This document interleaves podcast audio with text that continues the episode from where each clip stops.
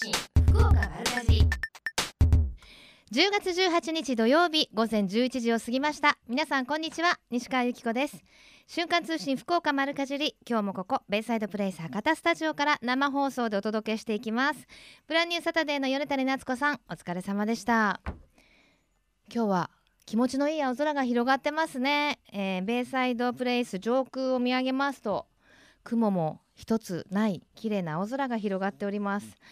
今日の最高気温は24度前後ということで、えー秋晴れですね。この後1週間通しましても火曜日にちょっとお天気崩れそうですけれどもその他は安定した晴れのお天気になりそうです。はいもう衣替え終わりました？ねなかなかねあのー衣替えしてるとなぜかくしゃみが出ませんか？あれやっぱ埃なのかな？まだねうちは終わってないんですけれどもぼちぼちやろうかなと思ってるところです。えーさて、えーたくさんメッセージいただいてます。ありがとうございます。うーとラジオネームソルティレモンさん。みかんが大好きで何度か購入したのですがなかなか甘いみかんに行き行き当たりません。たまたまでしょうがもやもやします。ああ甘いみかんが食べたい。あそうみかんはねあの甘さを測る見た目がないですよね。いやあの生産者の方に言わせるときっといろいろあるんでしょうけど私も今日あの朝スムージーを飲む時にみかんを入れてきたんですけどこのみかんがね甘くも酸っぱくもないっていう あのちょっと なのでまあジュースにしたんですけどねただみかんはこれからが本当に本番というか旬なので今からどんどんどんどん甘いみかんが出てきますよね。そして、えーラジオネームももひきさん毎週毎週楽しく聞いています。牡蠣が大好き牡蠣がた牡蠣が大好きなので海の方ね。牡蠣が大好きなのでこれからの時期が楽しみです。先週は牡蠣と柿の特集でねお届けしたんですけれども。はい牡蠣美味しいですよね。今日から牡蠣小屋スタートということで後ほどそんな話題もお届けしましょうね。ラジオネームチャンポールさん寒くなりました。でも日中はとても暖かくていい感じ。しかし気を気を抜くと風邪をひきそうで。なんかちょっとした上着は用意した方が良さそうですね。おしゃれ番長のユッキーさんならばそのあたりは心得てると思います。そうなの。本当に今私半袖っていうか T シャツになってるんですけどスタジオの中では。でもこれもう夕方になると絶対寒いんですよ。昨日もちょっとしたこうカーディガンを着てたんですけどそれだけじゃ寒かったので気温差が激しいのでしっかり皆さんあの寒さ対策は持って出かけるのとやっぱりうがい手洗いこれからの季節はしっかりしましょうね。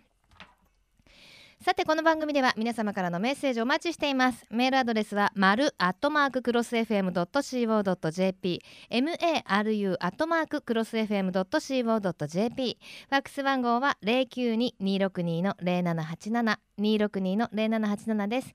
番組のホームページからもメールが送れるようになっています。瞬間通信福岡丸かじりクリックしてください。皆様からのメッセージお待ちしています。瞬間通信福岡丸かじり。ベイサイドプレイス博多スタジオから生放送でおどお送りしています。瞬間通信福岡丸かじり。続いては教えて聞きかじりのコーナーです。今日は朝倉市にありますキリンビール福岡工場で行われていますコスモスフェスタ2014について広報ご担当の船引さんとお電話つながっています。船引さんこんにちは。はい、こんにちよろは。しくお願いします。よろしくお願いします。もう毎年恒例のイベントですね。はい、今日はお天気もいいし。はい、ねえ素晴らしいんじゃないですか？はい。もうたくさんのお客様にお越しいただいてます。ねえ。あの、はい、まずやっぱり気になるのがコはい。スモスのはい、開花状況なんですけど、今どんな感じですか？はい、えー現在は七分咲きです。おお来ましたね、うん。はい、今年はちょっと天候の関係ええ。で種をまく時期が遅かったので、ええ。例年に比べると開花が遅くなっています。あそうなんですね。でも、はい。気候的にはちょうどいいかもしれませんね。そうですね。はい。はい。やっぱりあれでしょう。毎年楽しみにされてる方多いでしょははい、えーコスモスフェスタは今年で17年目を迎えるんですけれども、うん。第1回目から毎年お越しいただいている方もいらっしゃるんです。はあやっぱりねコスモスをはい。見ながらっていうのがまた贅沢ですもんね。はい、はい、でももともと17年前っておっしゃってましたけれどもはい、どうしてコスモスを植えようっていう話になったんですか？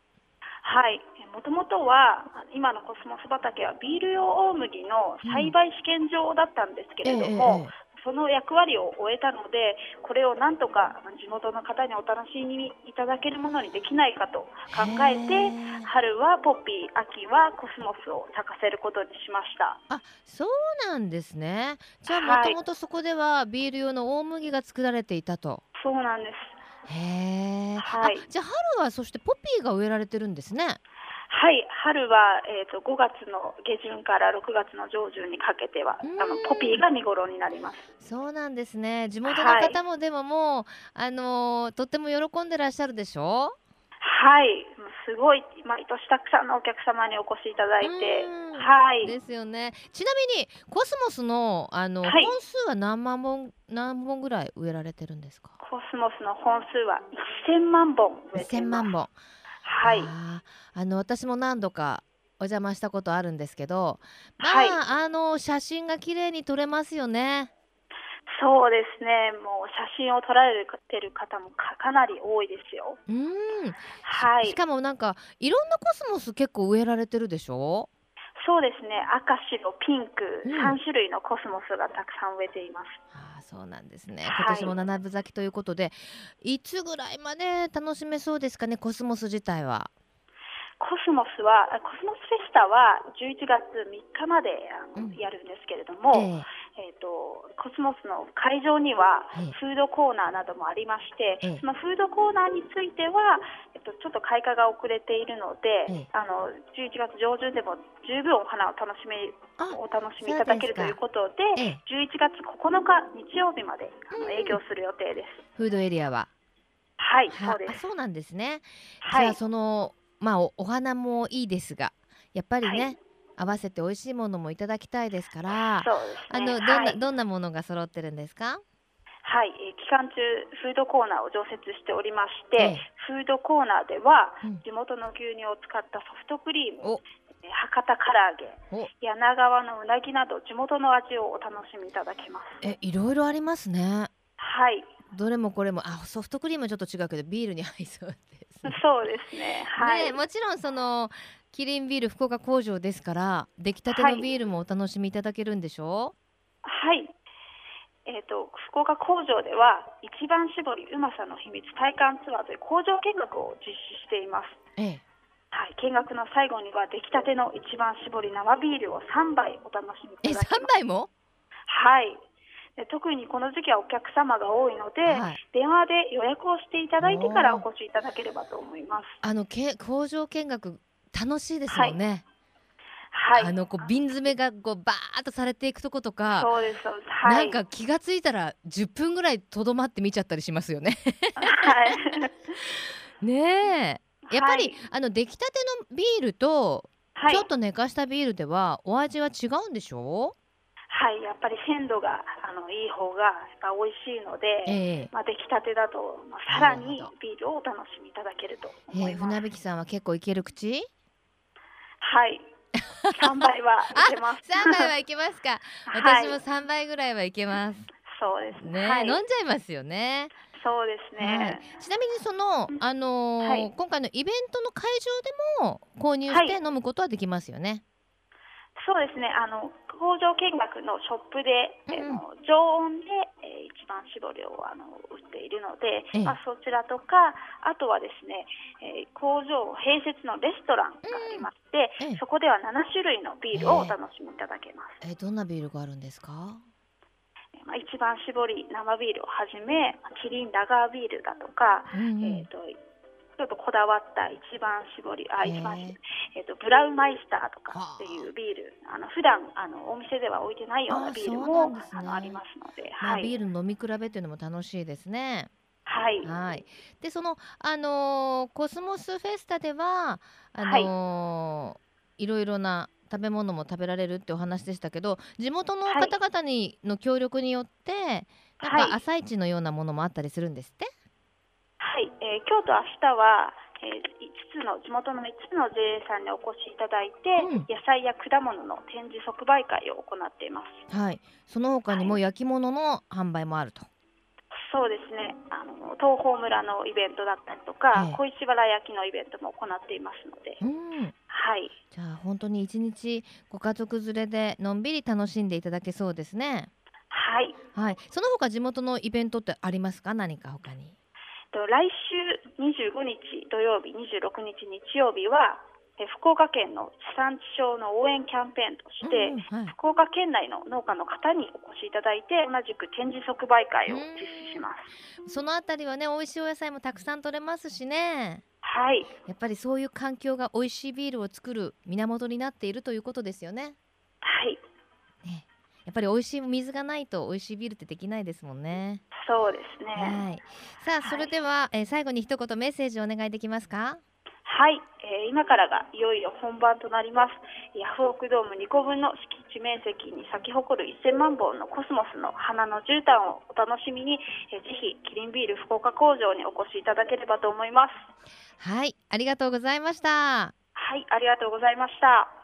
いやー出来たてのビール飲みたいですね、えー今日は朝倉市にありますキリンビール福岡工場で行われていますコスモスフェスタ2014について広報ご担当の船引さんにお話を伺いました。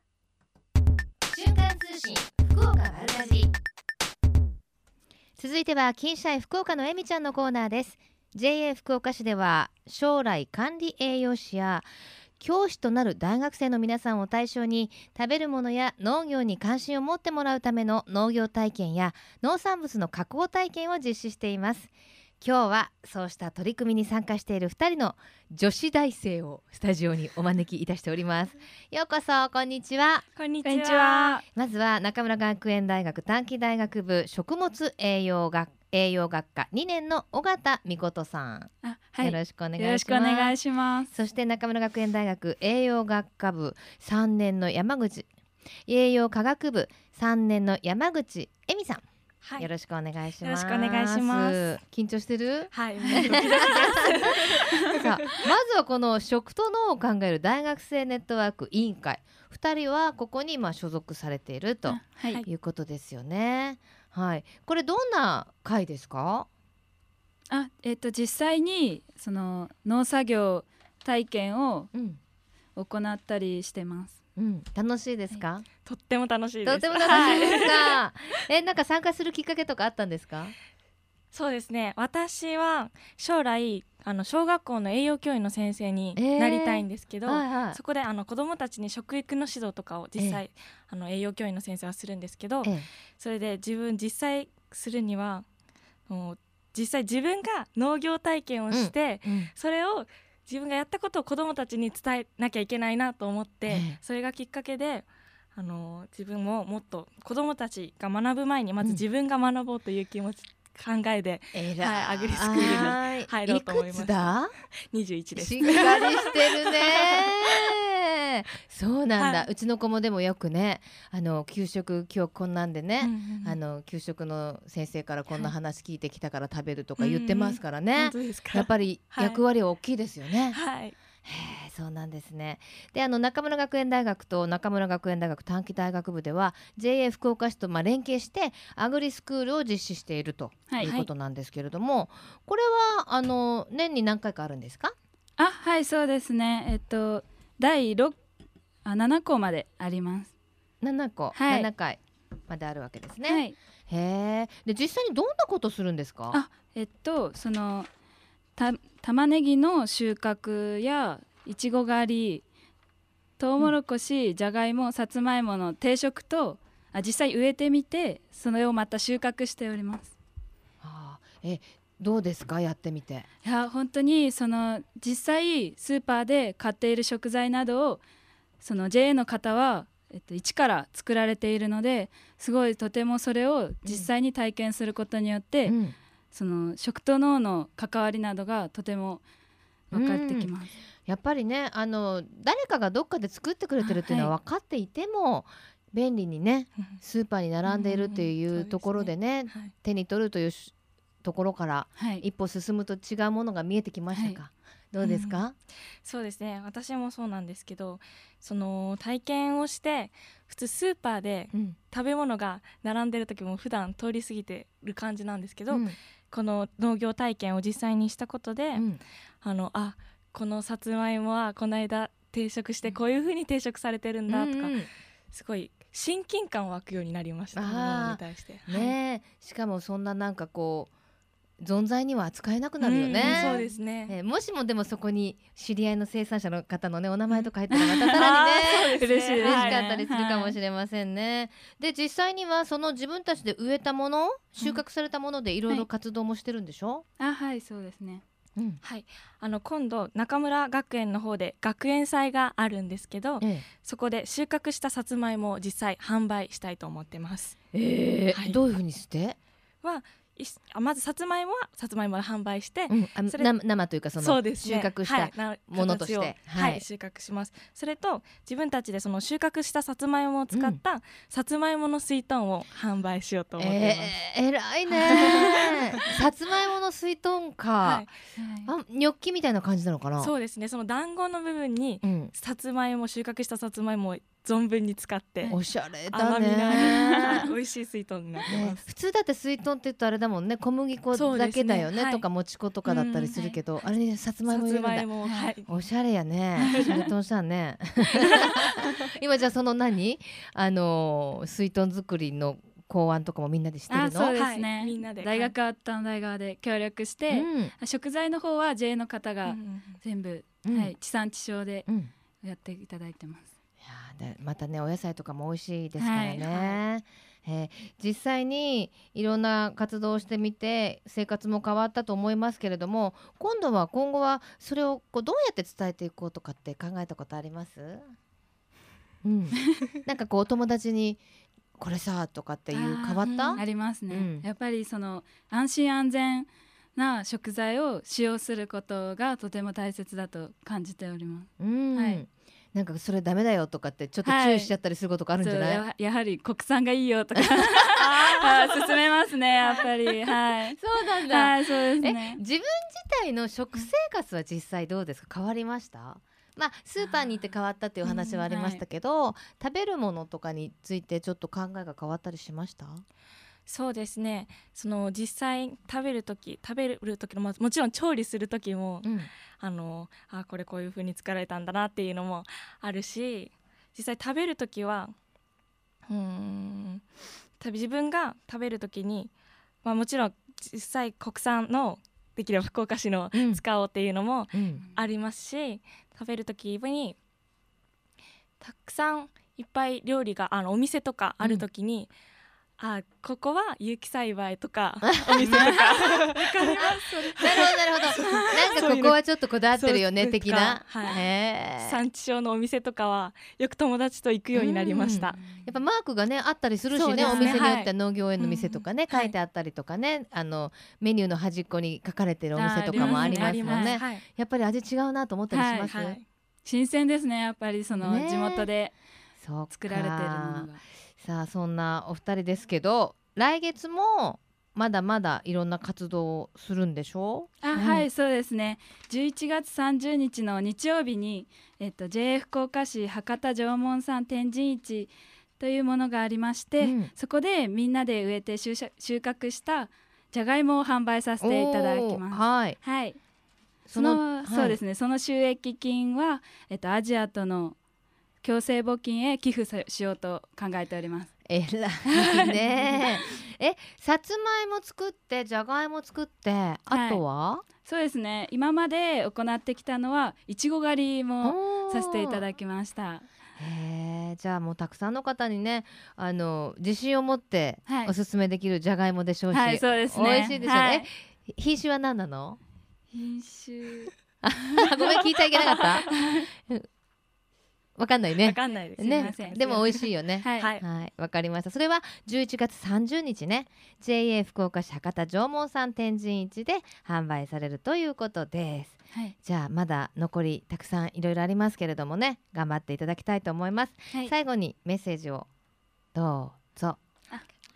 はい、えっと私は実際にこのアグリスクールという活動に参加してその JA さんの JA 福岡市の協力をえっと、得てその行っているのですが、い。やはりこの貴重な体験をさせていただいて本当に JA 福岡市さんには感謝しております。でまたこのような農作業体験をその食と農の関係について考えることができるので、その私たちのような学生さんや、うんうんその地域の方により多くの方にうん。体験していただきたいと考えております。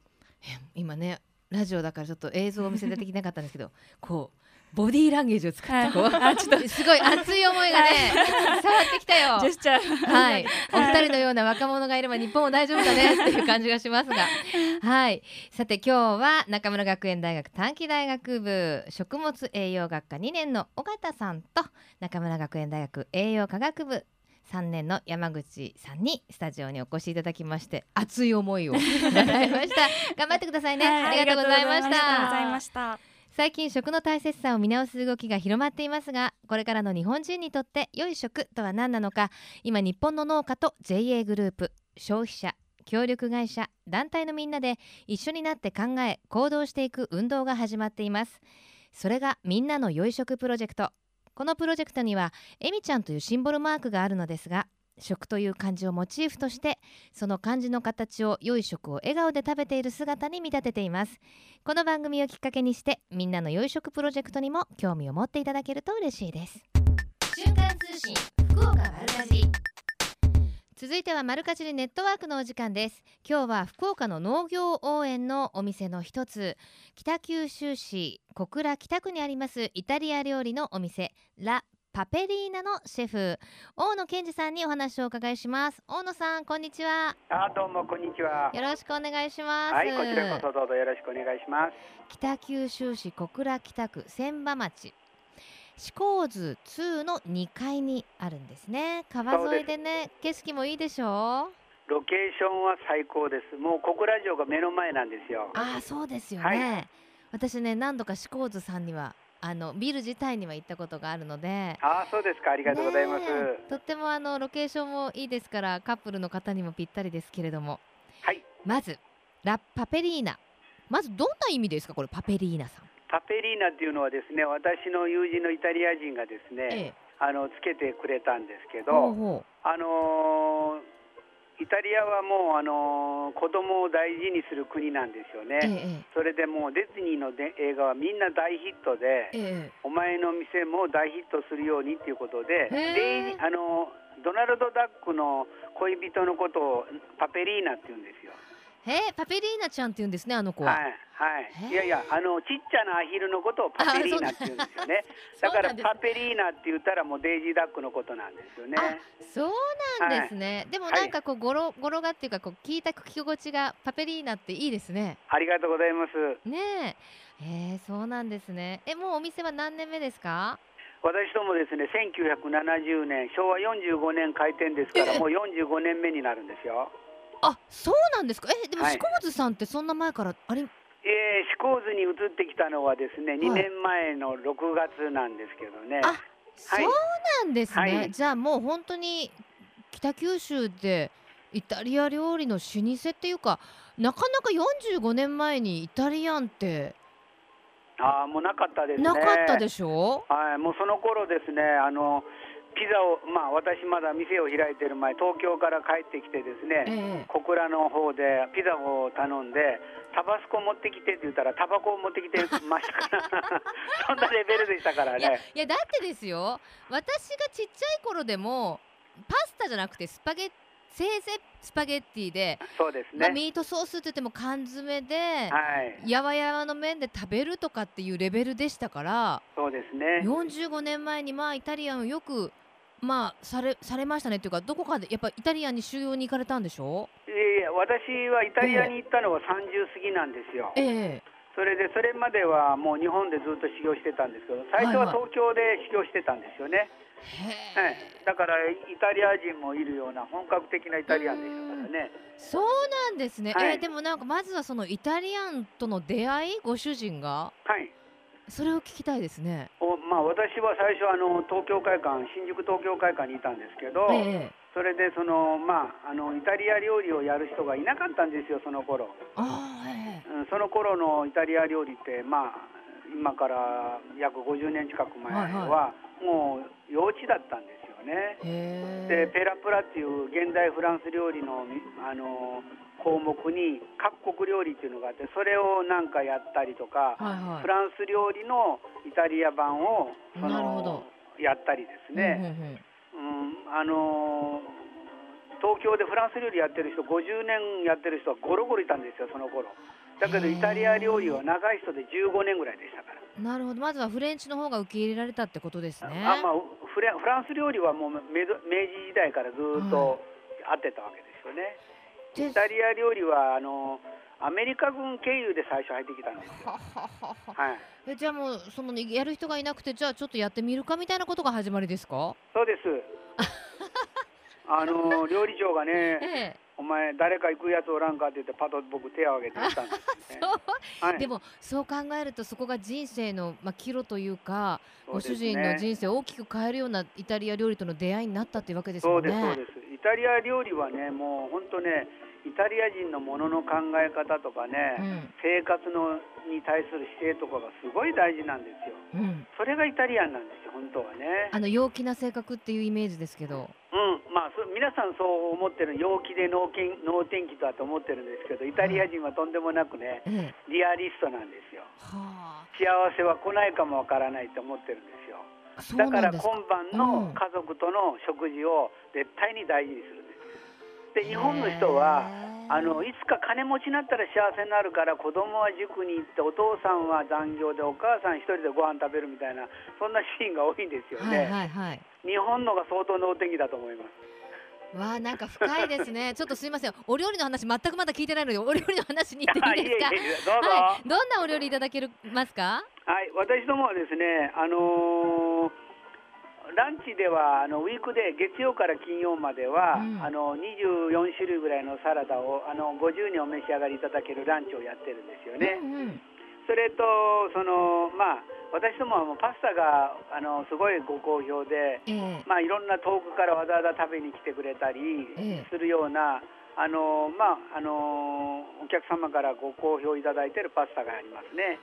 それと夜は、はい。あのまあ、予約いただければコース料理いろんなコース料理ができます。そうなんですね、はい。私イタリア大好きでイタリアももちろん大好きなんですけどはい、その中でこう一番人気のアラカルトってどんな？ああうちですねそれぞれのファンがいらっしゃあってもう海の幸スパゲッティを食べる人はそればっかりなんですよ。で渡りガニを食べる方、あいいですね。はい、渡りガニ関門海峡の渡りガニのスパゲッティは私ども北九州名物に指定されてるんですよね。ねえすごい、飲食店であの指定されてるのはうちと焼きうどんだけなんです。あはい。もう食べたい。あ となんかあの熟成肉もされてるんですって、まああの熟成肉はですね話すと結構長いんですけどあね。長いのちょっと困ります、うん。うん。熟成肉はあの、本当にあのお客様に手頃な料金で美味しい肉を食べていただくというコンセプトで始めたんですよね。えだから2500円で和牛のええ26ヶ月ぐらいの未計算のあのメメスの牛のお肉が食べれます。えなるほど。もう絶品ですよ。もういやなんかもう本当食べたくなるはい。ねなぜなぜなのかは、はい。あのお肉をまあ2週間に一遍ぐらい食べた方が絶対みんな元気になるっていうデータがもう出てるんですよね。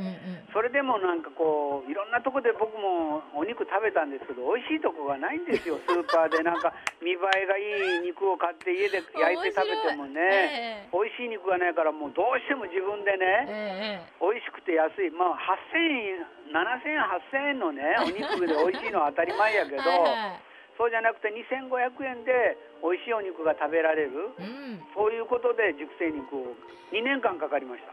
そうですか。いもうなんかもうご主人とはあの一晩飲み明かしたいですね。ありがとうございますも面白い話がいっぱい聞けそう。はいもう本当にまだまだお話聞きたいんですけれども、多分ご主人のお店のお料理は全部あのご主人のね、まあ、パッションというか思いがこう詰まってるからきっと美味しいと思うんですけれども、はい。ぜひあの食を通してね伝えたいことを最後に一言いただけますか？そうですね。私はあの食卓の基本っていうものを、うん。あの同じものを全員が食べて主観ああの香りがいいねとか、うん。あ歯ごたえがあるねとかいううん。主観を共有しながら食べることだと僕思ってるんですよ。はいはい。それがそのまあ例えば豆ご飯が最初に出たらあ今年はもう豆ご飯の時期になったんだねって誰かが言うと、そうだねそういえばあの去年豆ご飯食べた時こんなことがあったねっていうなんか家族のもうあの絆を深めていくっていうのが僕は食卓だと思うんですよ。はいだからもうバラバラに食べるのは絶対ダメです。うんはい。だから食卓こそがね、家族の絆とか、あの本当の友愛を深める場なんですよ。だからイタリア人はすごいそれを大事にします。じゃあその教えをというか、まあ、ご主人のお店を通じてね、はいあの。これからもお料理を通じてお客様にメッセージを伝えていかれることを楽しみにしております。ありがとうございます。もうこれだけが私のあの大きな志ですので、うんあの本当に豊かな暮らしっていうのは食卓から起こっていくんですよね。うんそれを皆さんに分かってもらうために頑張ってます。わかりました。ぜひあの一度お店にも伺いたいと思います。よろしくお願いします。ありがとうございました。お待ちしております。失礼いたします。なんかね講演会聞いてるみたいですごくいいお話でしたね、えー今日は福岡の農業応援の店の一つ北九州市小倉北区にありますイタリア料理の店ラ・ペパリーナパラ・パペリーナのシェフ大野さんにお話を伺いましたがお料理の話いまいち聞けなかったのでぜひあの皆さん足を運んでください瞬間通信福岡丸かじり。ベイサイドプレイス博多スタジオから生放送でお送りしています。瞬間通信福岡丸かじり福岡のよかろうもんのコーナーです。この時間は福岡県のブランド農林水産物をご紹介していますが今週は JA 久留米く JA 久留米サラダナ部会の部会長池田浩二さんよろしくお願いします。よろしくお願いします。そして副部会長の松尾博さんよろしくお願いいたしまは。す、よろしくお願いします。さてサラダナ部会っていう部会があるんですね、はい。サラダナ大好きですありがとうございます。あの手軽だし何よりも、あの本当に何かをこう巻き巻きするっていう作業が私大好きでよく食べるんですけどあの博多サラダナってどんな特徴があります？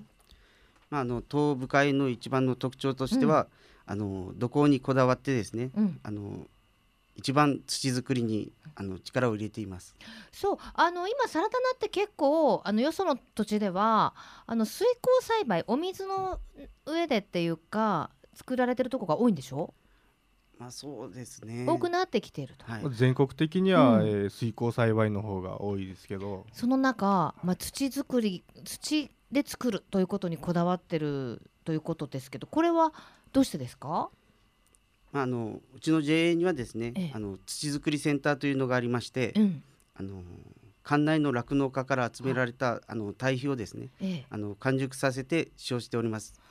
ああじゃあもう肥料作りからですか。はい。へえ。やっぱり堆肥で作った土っていうのは違うでしょ？あ違いますね。ねあのふわっとした感じになる、え、うんうんうん。なりますね。そうなんですね、じゃあもうその土の管理からっていうとすごく大変でしょ？そうですね。まあ先週も台風が来たんですけどね、はいはいはい。まあ、そんな中、まあ、一生懸命作業やってましたね。ええええ。はい。そう。本当にあの台風が来るか来ないかで家中の行事も変わるでしょ？大変で。家のことよりももうハウスが心配で。そうですもんね、はい。いや私たまたま農業されてる方とお約束してたんですよ台風の日。もうごめんってもうちょっと稲刈らないかんけんって言って来れなかった彼女来れなくて。まあそれも納得だなと思って。ね今回もじゃあ大変だったでしょ？19号来る来ないって言まあ、被害は全然出なかったんですけど、うん。まあ、事前の準備がですね皆さんスムーズにできてたんで、うんうん。はい、何の被害もなくスムーズに、えー今でも出荷できてます。よかったです。でもそれだけやっぱり大変な思いをしてもやっぱり土にこだわるっていうのはどうどうしてですか？そうですね、えーまあ、東部会13名で取り組んでるんですけども、まあ、13名全員が筑後川沿いの、えー肥沃な大地で作業ができてます。うん。えーまあ、東から大橋大橋町善道寺町山川町、うん。相川町、うん安武町大善寺町と、まあ、全ての13県全てがですね、うんえー筑後川の沿いの、えー肥沃な大地で、えー栽培しております。やっぱり筑後川がもたらす恩恵っていうのは大きいってことですね。はいそうですねうーんそのまあサラダ菜に限らずそのあたりのやっぱり農業に適してるわけでしょ？筑後川。そうですねあのもう周りはレタスとかですね、うん。あの野菜がうん。たくさん、まああのいろんな種類がですね、うんうん。ありますので、うん。あの。やっぱりどうですか？他のサラダ菜を食べた時とうちとこう違うなみたいな、まああ味ののええ違いとか。まあ以前その食べ比べなんですはいをしたところまあ味が良いとうん言われたこともあります。やっぱりこう甘いとか、具体的にはどんな違いが？ご自身ではそうですね。水耕栽培とかの、えーサラダ菜に比べて、まあ、うちのサラダ菜はですね、えー甘みが強いと、うん。で棚持ちがいい日持ちが良いと、うん。しっかりしていると、うん。まあそこはやっぱり土作りにこだわって、えー栽培してるからだと思いますけどね。そう言われた瞬間、こう胸を張る瞬間ですね。美味しかろうがみたいな。もう本当もうそれはもう 威張ってしまいますね。ね威張ってしまいますね、で今日はその威張っていただこうねいろいろ持ってきていただきました、はい。はい。いやサラダ菜って私も本当にいろんなものに使えますけどまずこう彩りがまず華やかになりますよね、はい。えっとどれから食べたらいいですか？どこれどれからでも。どれからでももう目移りしちゃって、えーむちゃくちゃたくさん持ってきていただいて、そうですね、うんじゃあ、えーとりあえず喉を潤してもらいたいと思います。はいスムージー。はい、私毎朝スムーズスムー スムージー飲むんですけどサラダ菜もああの大体食べちゃうのでなかなか残ってないんですスムージーまで。ちょっと初めて。これ中には何が入ってるんですか？えーもちろんサラダ菜と、うん。えー水菜少々、うん。でバナナ、うん。パイナップル、うん。でこれはどなたが作お作りになったんでしたっけ？えーベジフルララカというお店でですね、ええ。あの提供しております。あのお野菜もそこにおろしてらっしゃるんですか？はい、はい。そうです。西陣にありますベジフルララカさんというところの実際商品化されているスムージーいただきます。ベジカフェララカさん。はいではいただきます。うん。いやもうほんと間違いない味ですよね。そうでしょ、はい。もう何も心配はないっていうか、そうですね。美味しいバナナのね甘みとパイナップルの甘みで見た目もですね、うん。色目も良くてそうですね。はいそそりますよね。そそりますね、は確かにね。でこちらが？こちらは、はい。えークレープ？さそうですね。ツナサラダなクレープです。いただきます。うん。どうですか？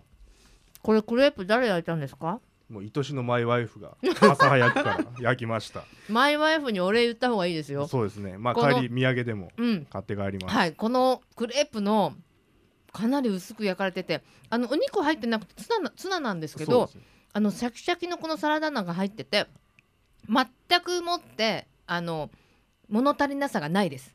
うん。ありがとうございます。うん、うん、うん、伝えておきます。奥さんありがとう。美味しいです。そしてこちら。はい。うん、こちらどなたが作ったんですか？あ？の私の嫁さんが、マイワイフがね。はい これは何でしょう？メニューは？えーコールスロールサラダナ。コールスローサはい、ラダ。これ嫁さんが名前つけたんですけど、コールスロールね。はいあ、なるほど。コールスロールサラダナ。ロールマロールパンにロールパン挟んでるのね。い、はいただきます。うん。うん。美味しいですか？奥さんにお礼言った方がいいですよ。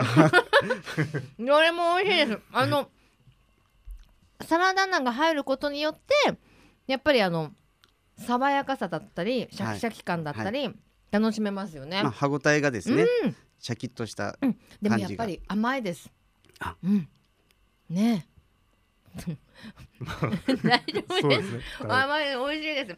あのこうやって使い方としてはやっぱ生がおすすめ？そうです。ね生もでき、あのー食べれますしはい。そのこれはスープですね。あスープです、はい。スープにしても美味しい。はい。うん。あの卵スープになってます。あ本当だ。この卵スープなんだろう。あコンソメなのかな？わすごく美味しいですね。あー。でもこうあの温かいものにスープなどに入れるとたくさんの量を取れるっていうのは利点もありますもんね。はい、ぜひ皆さんも、まあ使い方を選ばんでですね、うん。うん。まあ、いろんなものに使える汎用性が効く中野菜でもありますよね。はい、ぜひ皆さん食べていただきたいと思います。ちなみにベータカロテンなどをたくさん含んでおりますし、えーね抗酸化作用が高いベータカロテンそれからビタミン A などもありますのでね皆さんたくさん食べていただきたいと思います。では最後に一言メッセージをどうぞ。まああの久留米のサラダ菜をん。よろしくお願いします。はい。まあ、ぜひ一度手に取ってもらってですね、うんうん。えーカゴの中に入れていただいて、うん。はい、もう賞味していただきたいと思います。わかりました、えー福岡のよかろうもん今週は JA 久留米サラダ菜部会の部会長の池田さんと副部会長の松尾さんにお越しいただきました。ありがとうございました。ありがとありがとうございました。このコーナーは福岡県農林水産物ブランド化推進協議会の協力でお送りしました。瞬間通信福岡丸かじり瞬間通信福岡丸かじり今月のプレゼントです。福岡県農林水産物ブランド化推進協議会からいただきました福岡牡蠣冬牡蠣およそ 3kg 入り。化粧箱入りを5名様に差し上げます。甘牡蠣日本一の産地からお届けする福岡牡蠣は一口かじるとシャキッとした歯ごたえと驚くほど甘さの乗った果汁のハーモニーが口いっぱいに広がります。甘さ食感ボリュームの3拍子が揃った秋の味覚をどうぞお召し上がりください。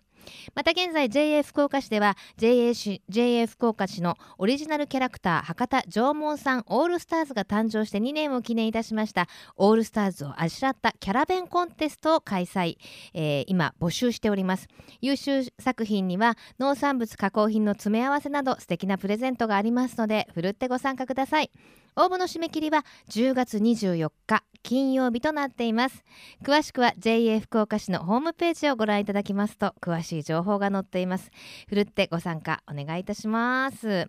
まあ行楽の秋ですからキャラ弁の季節でもありますからぜひ皆さんの腕をねコンテストで披露してみてください。さてこの後12時からはまさきさんナビゲート。バッドウィークエンドでお楽しみいただきましょう。まさきさんサラダ菜って知ってる？知ってるよね。食べたことあるかな？